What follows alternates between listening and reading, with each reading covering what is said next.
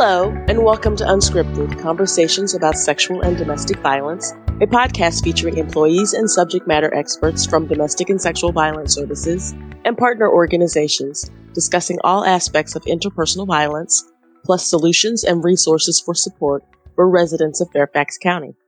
I'm your host, Kendra Lee, and on this edition of Unscripted, I'm talking with Sarah Freeman, licensed professional counselor with Domestic and Sexual Violence Services, also known as DSVS, Jennifer Perkins, ADAPT counselor, also of DSVS, and Marcus Garr, Parenting Education Program Supervisor, Children, Youth, and Families Prevention Programs in the Department of Family Services, and we'll be discussing parenting after domestic violence.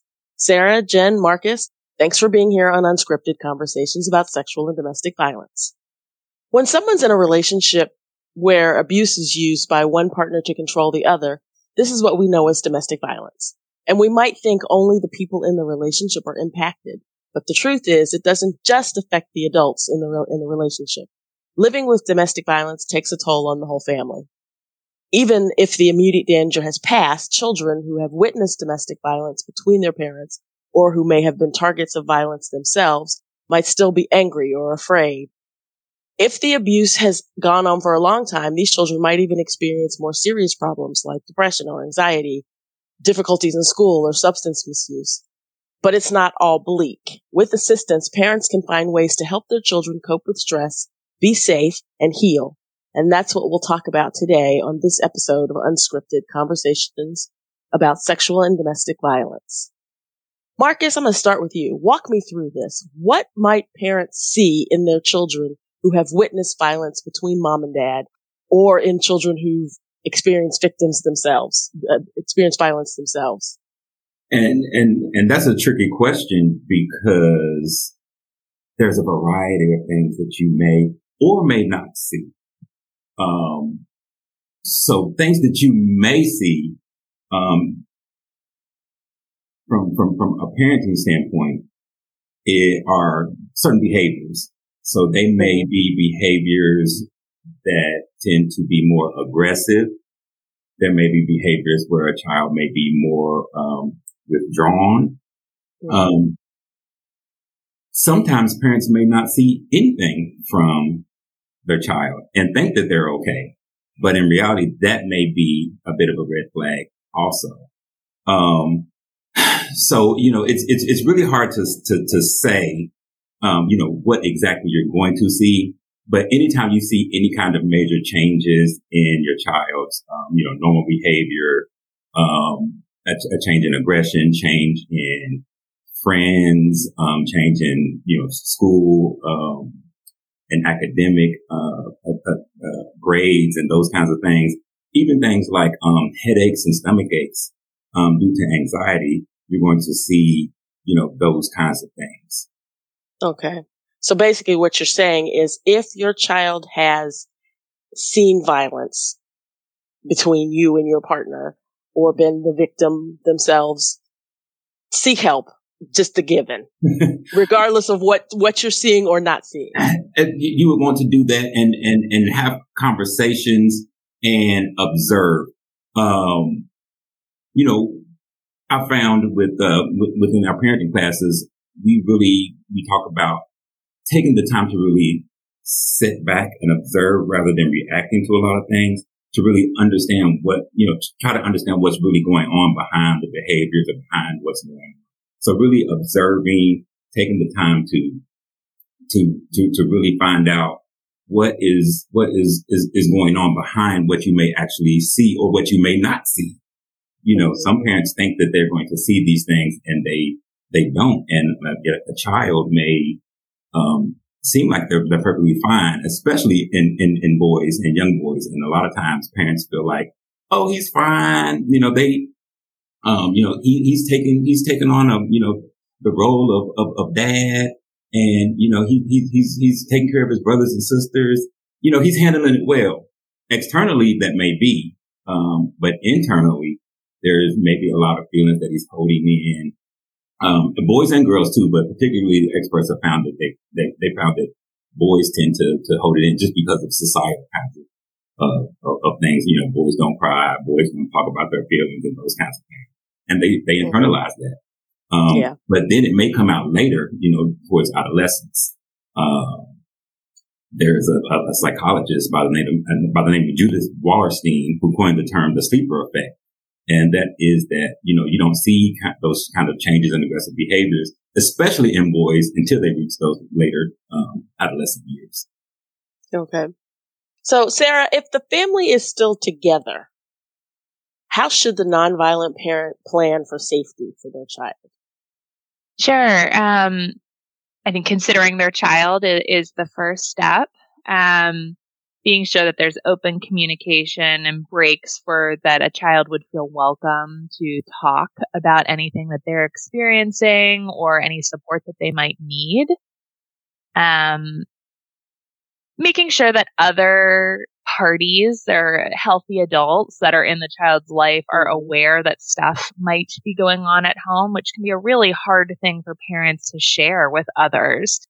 But other supportive adults that might be able to check in with the child or suggest, um, you know, a club or something after school just to keep them in a um, healthier environment or in their own sort of free space um, before coming home to any conflict.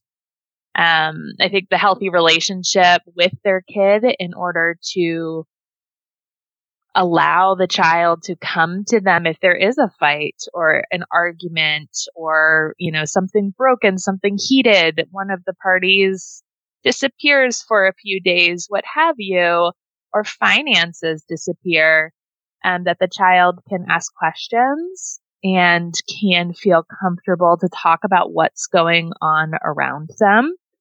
Um, there's a fine line between oversharing with a child about these things and keeping, you know, the environment, calling it for what it is and teaching them that they can speak up about what they're experiencing.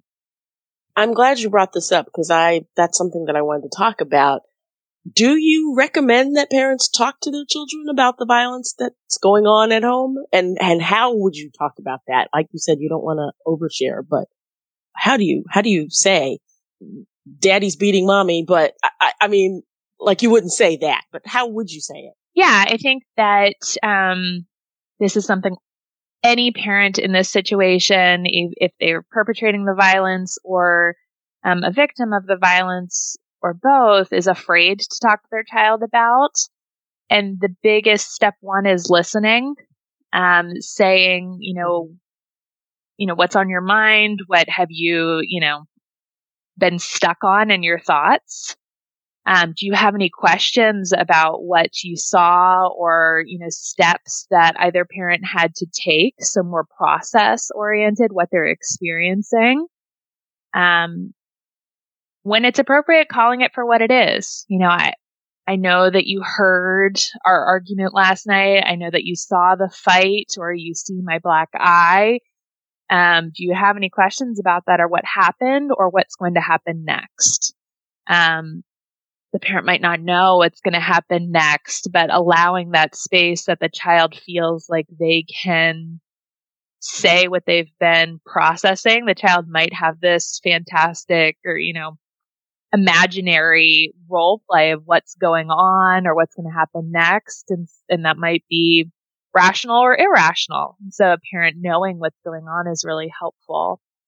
Um, being able to say, I don't know what's going to happen next, but I'm going to try to keep you safe in these ways can be really, really reassuring for the child. Jen, you work in ADAPT, Domestic and Sexual Violence Services Anger and Domestic Abuse Prevention and Treatment Program. So I imagine many, if not most of the people who come to your groups are people who have caused harm in their relationships. How do those parents, what do they need to know about parenting after domestic violence? Good question. So first and foremost, um, going back to something that was said earlier, they need to know that even if the children were not in the home, that they are impacted. They didn't actually, they don't need to see violence to be impacted. They can pick up on um, a coldness or a tension between parents. They could pick up on depression, anxiety, fear, anger, all those things. Um, they know when there's something going on between their parents, whether they're there or not. So um, we do a lot of educating around that because a lot of folks say, well, my children were asleep or they weren't at home, so they're fine. Um, and so, um, in kind of piggybacking on what Marcus said earlier, even if they are acting fine and presenting as fine doesn't mean that they're fine or they're not aware that something going on. Um, so the first step is just acknowledging it, uh, acknowledging that something happened, that it was harmful and that it impacted the entire family, whether they were present or not, that it does impact everybody in the entire family system.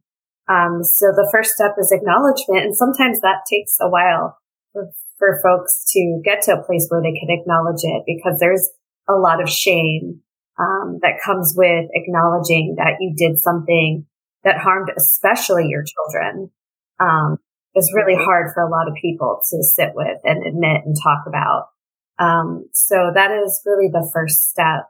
Um, and then the second step is um, understanding also, and again, this is kind of an education piece for folks as well, that when they're harming their partner, that that is harming their children. And as a matter of fact, there is research that suggests that witnessing your parents being abused by your other parent is more harmful to children than direct child abuse. Um, so understanding how harmful that is and that when you're harming, you cannot harm your children's other parent without harming them. That that is a form of child abuse. So a lot of education uh, around that, and then the biggest piece is accountability, which is um, being able to talk. And when they do come to us, a place where they can talk to their children about that, um, Sarah touched on things you can say, and we always encourage our folks to chat with a therapist who's seen their child to make sure that they're ready to hear these things, that it's developmentally appropriate to where their child's at. Some of the things that we tell them, if that conversation were to take place in a safe environment and um, violence needs to stop immediately for this to happen, is um, some of the things we tell them are um, to say that my behavior was not okay and violence is not okay. That they are responsible in taking that accountability, that it's not the child's fault. Children t- often blame themselves when something's going wrong in the home, mm-hmm. that it's not the other parent's fault either. That I'm sorry that you had to see or hear that, validating those feelings. Um, you must have been scared. I will listen to you. It's okay if you were mad at me, scared of me. I would be too. You shouldn't have to have this happen in our family and your feelings are important. So we give them some dialogue should um, it be decided that this um, conversation would take place. And again, we we do encourage them to have their child be seen by a therapist. Um, and fortunately, our agency offers uh, free therapy services to children who have been impacted by domestic violence. So um, hopefully with a therapist, they could decide if and when this conversation is going to be in the child's best needs. I'm also thinking about how a lot of people think violence happens, the nonviolent parent takes the children and they leave. But what if you're co-parenting after violence? How do you do that? I mean, I'll, I'll say that it, it's, it, it, it, it's, it's, it can be tough. It can be tough. Um, but you know, you want to, to, to understand and you want, uh, you know, parents to understand that, you know, there's still two parents that both of those parents are, are, you know, still your mother. They're still your father. They still want to be there for you. And, um, you know, parents really have to figure out how they can co-parent, um, in that relationship.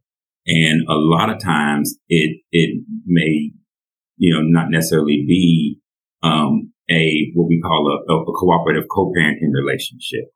Mm-hmm. It may be more of a, a, parallel parenting relationship where there's not a lot of, you know, dialogue. There may not, and, and, and, it can change. It can, it can go back and forth, but you know, between that parallel and that cooperative co-parenting kind of type of relationship. Um, but it may start off more of a parallel where you're kind of you know, kind of parenting almost on parallel planes. There's not a lot of dialogue, um, in regards to, to everyday kinds of things. There's only dialogue about those important things for, you know, as in, regards to your child or your children. Um, you know, like school, um, you know, uh, healthcare educational kinds of things.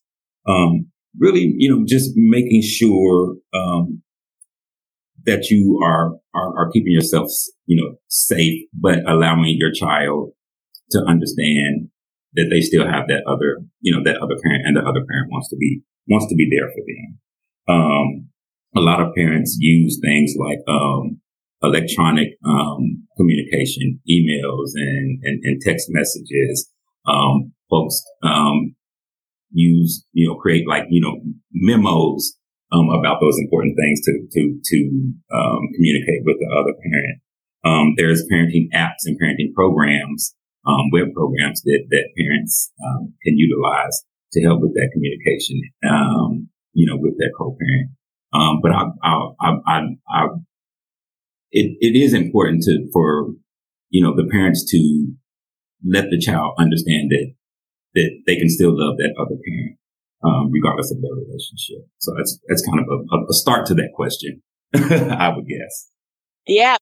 Yeah. And I'll add on the child side that, um, you know, reevaluating what Marcus said, reevaluating as it goes along because things can change. Um, and, you know, setting expectations that the kids know what it might look like as, as you're going through the process.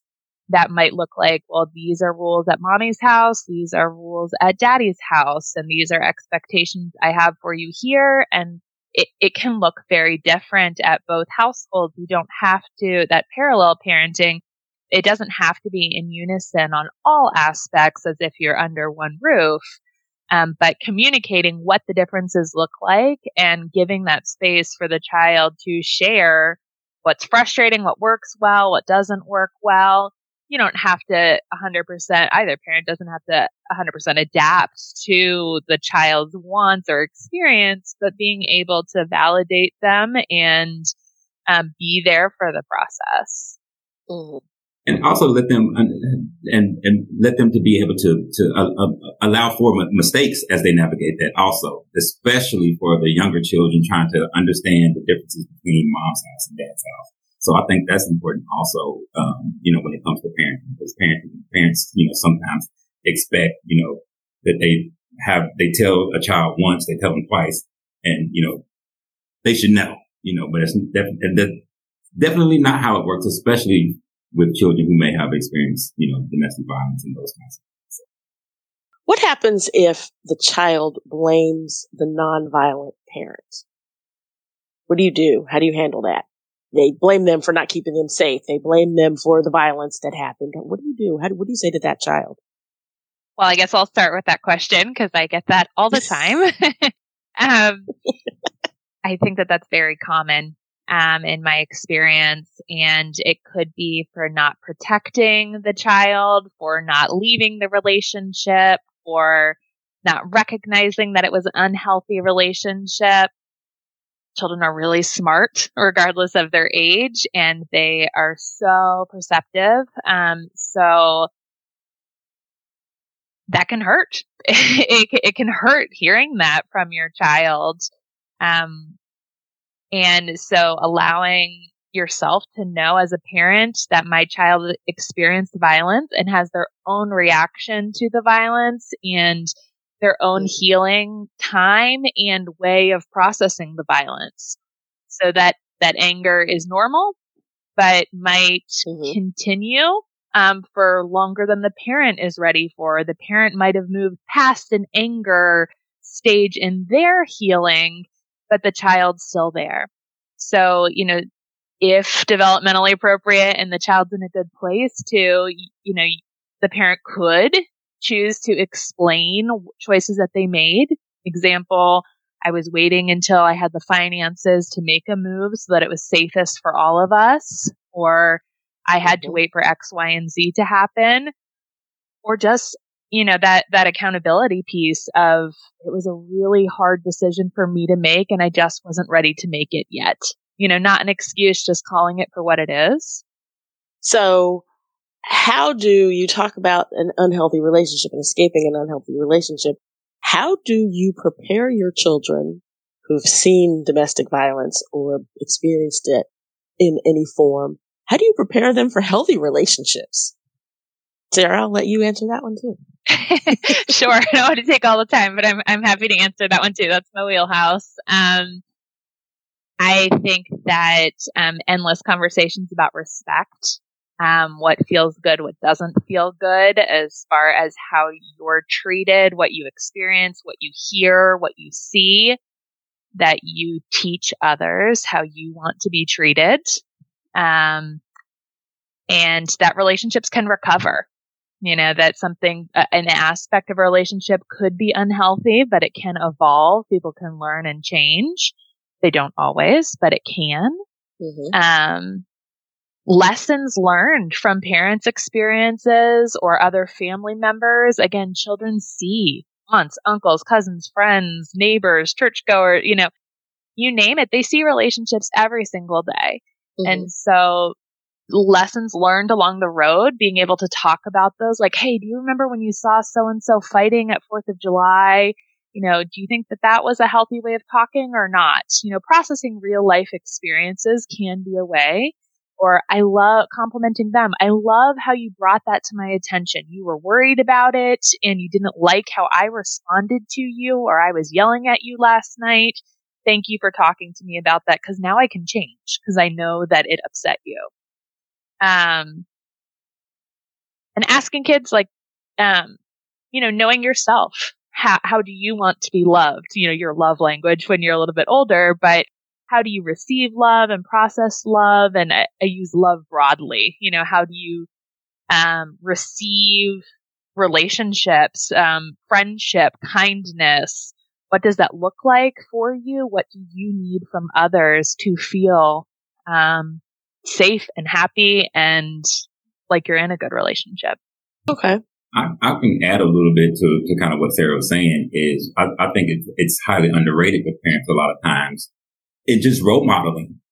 Even if you don't have, you know, these conversations, which you should, but even if you don't, role modeling what a healthy relationship looks like, you know, and, and not continuing to, continuing to engage in an unhealthy relationship. So just, you know, that, that role modeling piece and, and uh, again, I think Sarah or Jen, you know, mentioned that, you know, children are very smart. They're very perceptive. They see everything that we are doing as parents. And, you know, if we can role model those kinds of healthy relationship kinds of, kinds of things, they'll pick that up, okay. you know, also. So where do we go if you have survived domestic violence and your children have survived? Where do you go for help? You guys all work in programs throughout the county. How do I get in touch with you guys if I'm looking for this service? Marcus, I'll start with you. Um, on my end, parenting education. So we um, do parenting education classes with uh, parenting education programs, and we have classes, um, you know, all across Fairfax County. Um, and our classes are based on age and, and development of the children. So we kind of break them up into three types of classes. We have classes for, um, parents with children, zero to four, early childhood, um, parents, ch- classes for parents with children, um, who are school age, five to 11, and then, um, classes for parents with um, teenagers. And so, you know, really just coming and really having a better understanding of, you know, what what it, what it means to parent, what it looks like. How can you, what does a healthy parenting relationship look like? Um, we even take it a step further with what we call ARC reflections classes. And those ARC reflection classes, um, ARC, it stands for attachment, regulation, and competency. And those classes are geared towards, um, you know, for, for parents who have children who may have experienced, you know, violence or some kind of trauma and how it affects their behaviors and how it shows up and how we as parents can, you know, observe and respond appropriately to help our children stay in balance. and even gives parents um, the opportunity to understand, you know, trauma that they may have experienced and how it shows up in their parenting and, um, you know, how to work through those kinds of things. So, you know, those kinds of things really give parents uh, an opportunity to, to, to, to learn. And what's unique about our classes is the parents and children attend together. So they can have those conversations in a setting where it can be kind of, um, uh, you know, scripted and led for them to have, you know, those appropriate conversations. Okay. And Jen, ADAPT is court mandated in some cases, but not all cases. I can attend ADAPT if I if I've harmed family or if I'm thinking about harming family without it being court mandated, correct? Correct. Yes.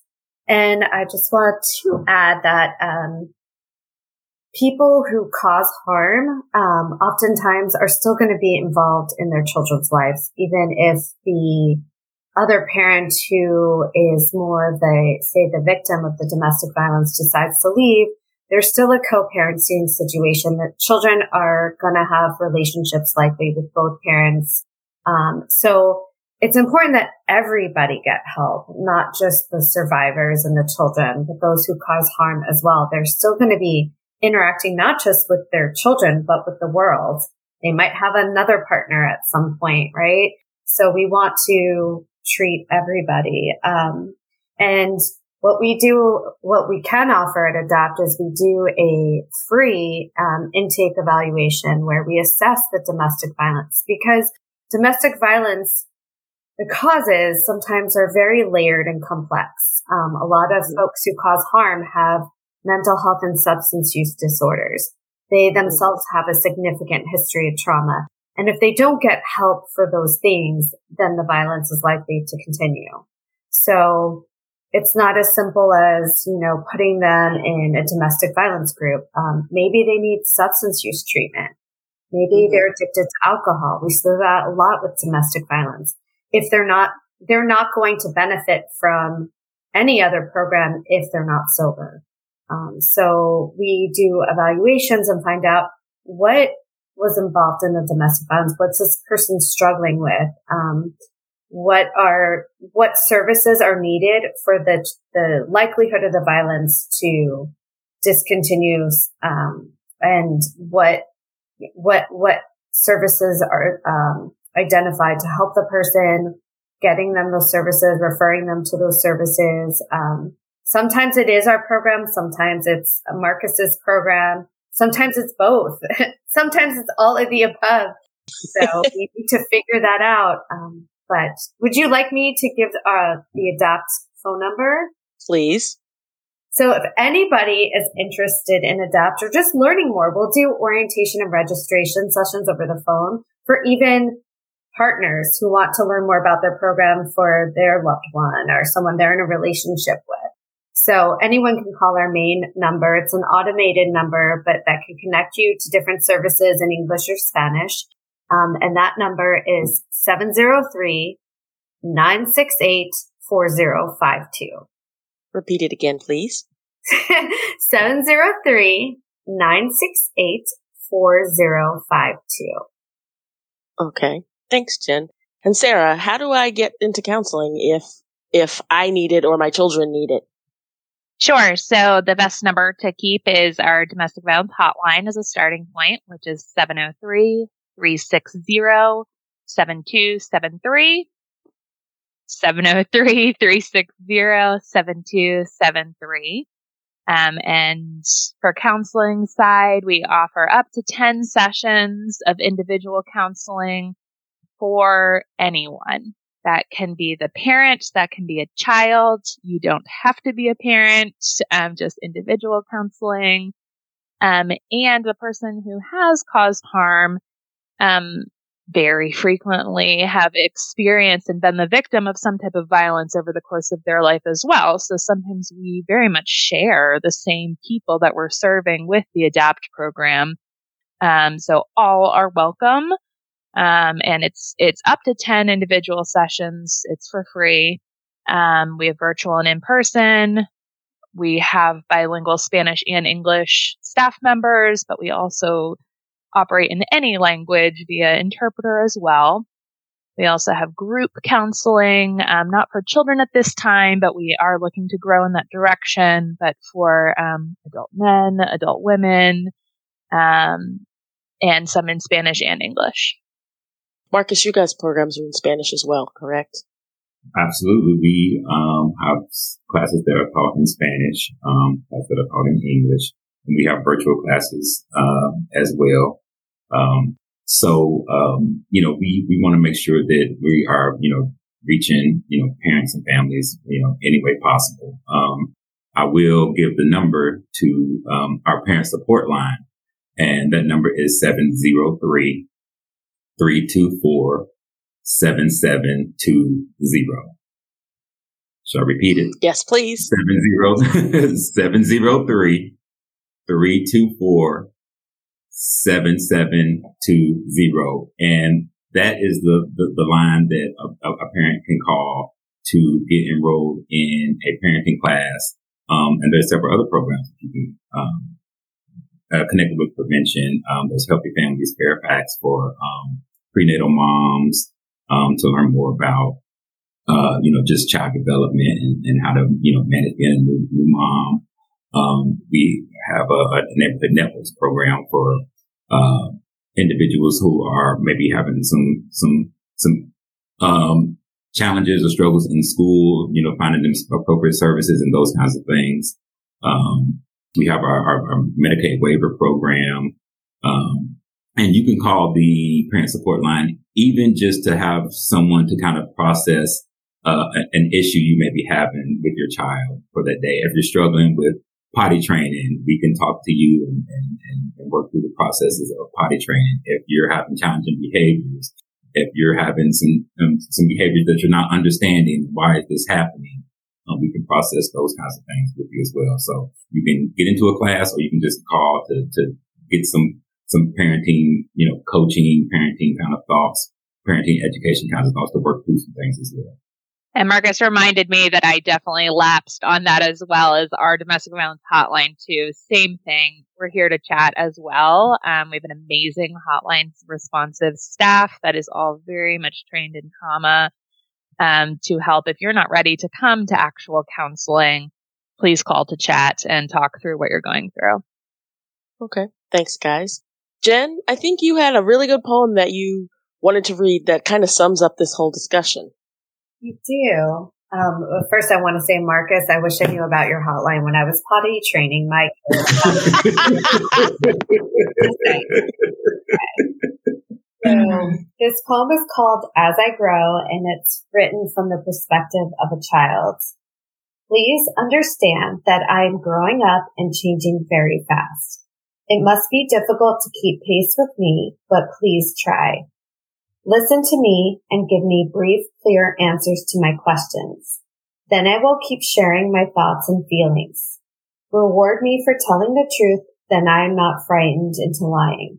Tell me when you make mistakes and what you learn from them. Then I can accept that I am okay even when I blunder. Pay attention to me and spend time with me. Then I can believe I am important and worthwhile do the things you want me to do, then I have a good, positive role model. Trust and respect me. Even though I am smaller than you, I have feelings just like you. Compliment me and appreciate me. Then I'll feel good and I'll want to continue to please you. Help me explore my unique interests, talents, and potential. In order for me to be happy, I need to be me and not you or someone you want me to be. Be an individual and create your own happiness then you can teach me the same. Then I can live a happy, successful life. Thank you for hearing me. I love you. Thanks, Jen. That'll do it for this edition of Unscripted Conversations about Sexual and Domestic Violence. Thanks for listening, and thanks to Sarah Freeman, Jen Perkins, and Marcus Garr for joining us. If you or someone you know has experienced interpersonal violence, call the Domestic and Sexual Violence 24 hour hotline at 703 360 7273 that's 703-360-7273 or visit fairfaxcounty.gov and search for domestic and sexual violence. To listen to other county podcasts, visit www.fairfaxcounty.gov slash podcast. Unscripted Conversations about Sexual and Domestic Violence is produced by the Fairfax County, Virginia government.